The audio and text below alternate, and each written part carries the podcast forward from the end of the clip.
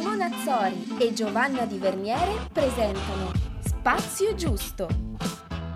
Non so se considerarmi una persona gelosa, se la gelosia è nata in me dopo una relazione traumatica che mi ha educata alla gelosia, anche se facendo un po' i conti eh, con me stessa in modo onesto, mi considero una persona che ha una radice di gelosia e di possessività, questo però non è mai scaduto nel controllo ossessivo o nella, nelle limitazioni, eh, al contrario è scaduto nelle, nelle, grandi crisi, grandi sfoghi, nelle reazioni molto eh, fumantine sicuramente, nel mettere continuamente in crisi i miei rapporti e le mie relazioni um, per una forma di, di insicurezza. E mi piacerebbe sapere cosa ne pensate, mi piacerebbe ovviamente che io e Gio ci confrontassimo sulle nostre posizioni in relazione alla gelosia nei rapporti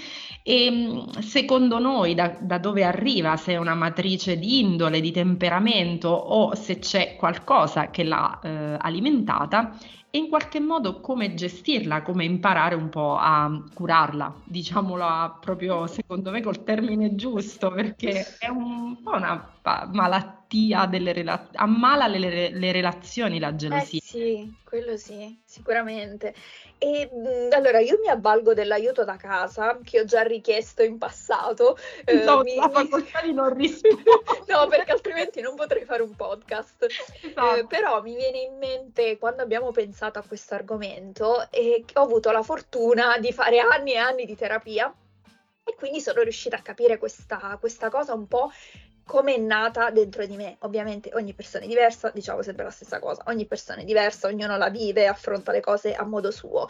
Io credo di aver avuto un grosso trauma da bambina in cui uno dei miei, uno dei due elementi genitoriali, diciamo così, aveva degli atteggiamenti molto spesso di mancanza di rispetto nei confronti dell'altro elemento genitoriale, eh, sotto tanti punti di vista, soprattutto a livello di eh, attenzioni verso altre persone. Eh, eh, atteggiamenti un po' ambigui, comportamenti di cui era appunto testimone. E, e, quindi credo che questa cosa e anche una persona che appunto spesso mh, era assente a livello proprio fisico come persona e, e quello che ho capito appunto facendo terapia che il mio mh, modo di vivere le relazioni un po' in generale era quello di vivere sempre in attesa di un disastro, sempre in attesa che stesse per succedere qualcosa Mm, il terrore che quella persona da un momento all'altro potesse sparire, potesse abbandonarti, potesse lasciarti sola. Da questo appunto la paura dell'abbandono, eh, il, la mancanza di equilibrio nell'interpretare eh, la, la, reazione di un'altra persona. Cioè, io mi ricordo prima di, eh, di andare in terapia, eh, prima di aver curato questo, questo problema. Faccio un esempio molto banale e che è molto recente poi. Eh, il ragazzo con cui mi frequentavo in quel periodo, ehm, a un certo punto sper- sparì, eravamo in una libreria di tre piani e questa persona era andata al piano terra dove non prendeva il telefono e, e io sono andata nel panico perché pensavo che questa persona mi avesse lasciata e mi avesse abbandonata semplicemente perché era andata al, al piano sotto, sotto il mio e il telefono non prendeva. E io ho avuto una crisi isterica per questo motivo.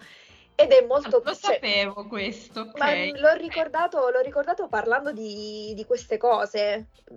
Non, l'avevo rimosso anch'io, però quando quando succedono queste cose è molto grave, cioè nel senso vuol dire che c'è qualcosa che va analizzato e va curato, perché altrimenti eh, poi queste cose si riversano anche nelle persone con cui stai, ovviamente, perché fai pagare a loro eh, un prezzo mm, che, che non riguarda loro.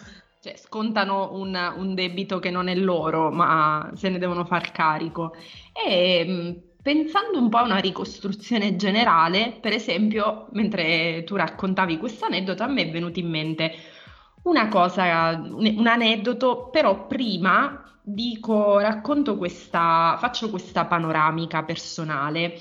Da ragazzina, quindi fase adolescenziale, ho sempre avuto storie e frequentazioni non lineari. In che senso? Non ho mai avuto fidanzatini, forse eh, alle medie, i primissimi anni del liceo. Dopodiché ho avuto delle relazioni in cui paradossalmente, anche se da eh, in un'età in cui è difficile essere chiari, comunicare, avere una maturità nel comunicare, io sapevo di non essere l'unica sapevo che frequentavo ragazzi che erano un po' sciolti nella relazione con me, che avevano altre persone, quindi mi ricordo di eh, non aver mai avuto gelosie o traumi, insicurezze, ero, eh, eh, vivevo delle situazioni chiare.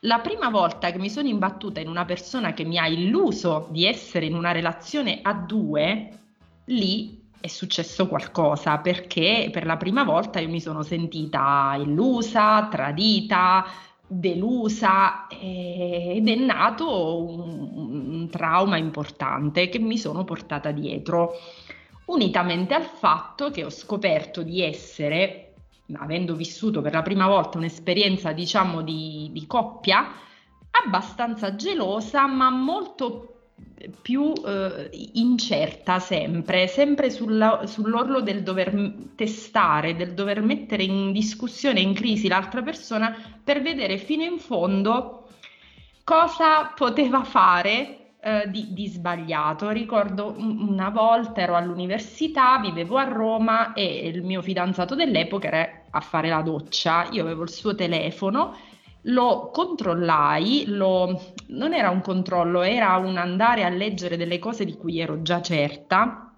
Mi feci una lettura completa di una conversazione con una tipa con cui lui mi aveva tradito mesi prima, di cui io ero a conoscenza tra l'altro, però volevo proprio masochisticamente fino in fondo vedere, leggere cosa si erano scritti perché io volevo capire se con questa persona c'era stato un sentimento, una cosa veramente che l'aveva incuriosito davvero. Lessi delle cose per me molto pesanti, non dissi nulla perché sapevo che era profondamente sbagliato, quindi mi sono tenuta questa cosa che mi ha ferita, logorata, il senso di colpa di non potermi sfogare con lui perché sapevo che era profondamente sbagliato. E tutte le altre volte in cui mi sono approcciata al la curiosità del leggere il, sul telefono del mio partner, sono state tutte cose che io volevo scoprire, approfondire, non una forma di controllo.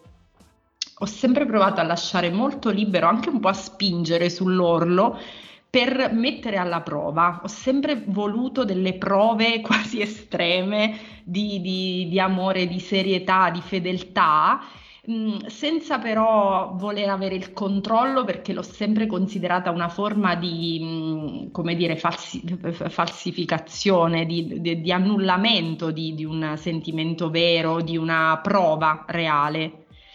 Eh, però sicuramente la mia prima relazione di un certo tipo gioca oggi un, un ruolo importante e si ripercuote anche su quelle che sono venute poi e che forse verranno.